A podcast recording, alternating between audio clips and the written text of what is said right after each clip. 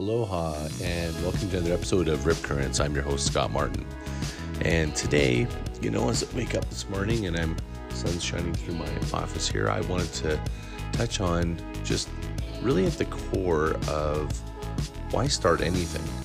Um, my last episode on waiting or creating is it was sort of like me getting off the couch and just making this whole Rip Currents thing happen. But it's really taking a step back and going, you know, at the core, when I teach clients, about you know whether they're building a personal brand or the business brand. It really starts at your your epicenter. Really, I call it your epic center. And what that is is it's Simon Sinek. He starts says start with your why, and I think that's a really important thing to reflect on. Is like, what's your why for starting anything? What's your why for for all the initiatives that you're doing? If we spend a little more time thinking about the why instead of just the how or the what that we want, it can really guide us. You know, it's like if you think of, you know, my my my whole business is called Groundswell, and you know, if you think about uh, every groundswell, it begins with a distant, powerful storm.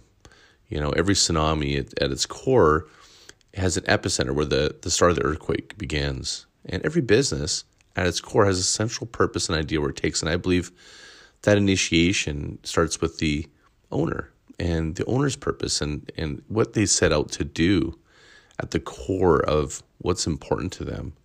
And, you know, I look at, maybe I'll start with myself. I mean, the core of what I, when I started Groundswell was really to help businesses um, have an alternative way to build their business that was unconventional. What I saw was a lot of businesses that were wasting money uh, my clients I'd identify after um, you know working with them over a period of time because it was so focused on at the time I owned an agency called STMG and it was so focused on measuring everything that we could do. And we identified several large clients that were wasting a ton of money that they just didn't measure. Um, they didn't know. And I just saw a repeated pattern over multiple clients over the years about how advertising and not all advertising but for the majority, advertising just didn't live up to its promise. And but yet business still happens. And to me, that's what started my journey of going, well, why? If it's ineffective, then why are people spending money on it? Would be one. And it comes down to, you know, why do people do anything? And I think a lot of times people do things because everyone else does, because that's the norm. And I think, you know, one of the things that's that's misguided a lot of businesses is this whole thing around best practices. And, you know, best practices is um, looking at what you see. And it's, you know, it's, I think the, the notions, right? Like looking around and seeing what's evidence is there to support making that decision. But I think at the core, when a, a business owner starts going, what's the next, not the best, but the next? What's my next? Practice? What am I going to do? And if you don't have a central, you know, really sound uh, grounding of who you are and what you're about, what your business is about, you know, you're going to move wherever the wind blows. And I think that's one thing that I've seen as a pattern. That's the same is is businesses that really know who their customers are, who they, who they are, who they're trying to service. They're not distracted by next practices. And and I saw a pattern with some businesses that virtually did no advertising and and if at all and yet they thrived. And and to me that's where I saw this pattern of of how you can build a groundswell. And it starts really with yourself. It starts with really focusing on what do you stand for? What are you willing and focused on on delivering? And and what's your aim in the world? And uh, you know I think in times of crisis like we're experiencing now more than ever, I think people are really looking at you know reevaluating things, um, and uh, you know really looking at what's driving them, what's driving you. Like if you think about you got to listen and and you just thank you so much by the way. Um i just want to take this moment to thank you for for lending me your ear and, and giving me your time. I value it and i'm I, i am going to do all i can to give you as much value um and and build trust with you. And you know i'm hoping this provokes you a little bit to take an action every day um, or think about something different every day. And so, like right now, like what is your why for what you're doing in your business, in your life, the passions, and how can you make it more congruent across the board. I think this whole experience of being isolated, um, stay in place, shelter in place, has given a lot of people pause. And if the commonly held phrase of like work life balance, right? It's like there's almost like these other lives that you're trying to like juggle.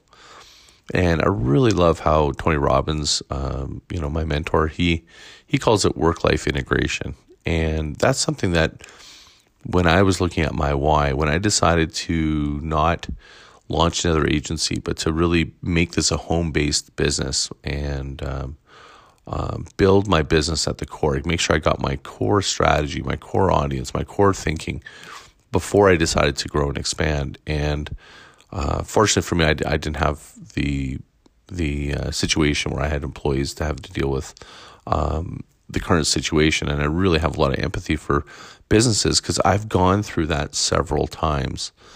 I know how that feels, and I know like how much you care about your employees and staff, and you don't know like when do I pull pin and when do I like you're just trying to work around how you can grow your business and and make sure that it can survive or or take care of those people. And um, you know, for me, that experience multiple times has led me to really focusing on what's my why. Like, what is my at the core? What am I really trying to to accomplish? Is it growth for growth's sake, or is do I really want more control of time and money? What do I do? I really want to have this work life integration as I, as I've come to know it. Um, and that's what's led me to the direction that I'm in. And thankfully, you know, in this environment, I'm actually growing, not uh, receding. And I think, you know, a lot of businesses are going to probably realign what is like what is really important to me. How can I remain closer to my family? How can I remain closer to my passions? How can I integrate those in with my business? And um, and I think we're going to see a real big change. And I think that starts with this core you know, what is important to me every day when I get up and what's going to motivate me? Because it sounds like I'm saying the same, same thing that most people are, but I'm coming at it from a really different perspective. What I've noticed when I'm going back to the example of uh, businesses that are buying ads or following best practices and stuff is I think that a lot of businesses are they're in the the how and what business. How do we sell more product? What can we do to make more profits? And businesses that have a purpose, they have a mission, they're building a groundswell, is they're not distracted with the short term thinking. And that's probably what I'm trying to aim at today is like at the core, at your epic center. I, I love the saying, you know, the eye of the storm. You know, it's like it's eye of the storm, right? And it's calm in the eye of the storm. Right now, there's a storm flurrying around us. And, you know, thankfully, I feel pretty calm. Um, but I know there's a storm around me. And for me, it's like I'm becoming increasingly more centered. I'm, I'm, you know, feel like every day when I'm doing my, um, you know, my meditations, I do Tony Robbins priming, Google that. Um, I do that every morning. And now I'm getting up and, and journaling, and now I'm doing this audio journal and stuff. And this is part of me getting more of a core epicenter about like what do I stand for? What am I what am I what's my aim? And my aim, I believe, is to help other entrepreneurs see their dreams and, and unearth the potential within themselves. And that's why I'm I'm bringing up this topic of this epic center. It's like at your epic center, you know, how could you now that you got a chance, you have an opportunity more than ever to sit back and reconstruct this. I, I called myself, I, I rebuilt myself, you know, Scott Martin 2.0. That's what I called it back then. Um, that was about a year ago or so.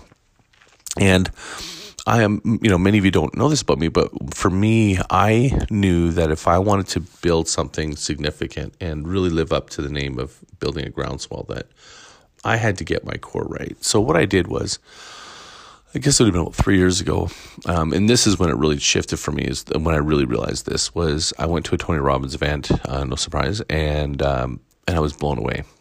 And at that event, I said, you know what? I'm going to spend this next year, and I'm going to invest a ton of money in self education. And that year, my wife Jill and I, we traveled tons of conferences, uh, World Domination Summit, growth hacking, content marketing. We did multiple, like we did so many courses. I think I did like 12 courses. I read about 15 books. I, I can't remember that first year.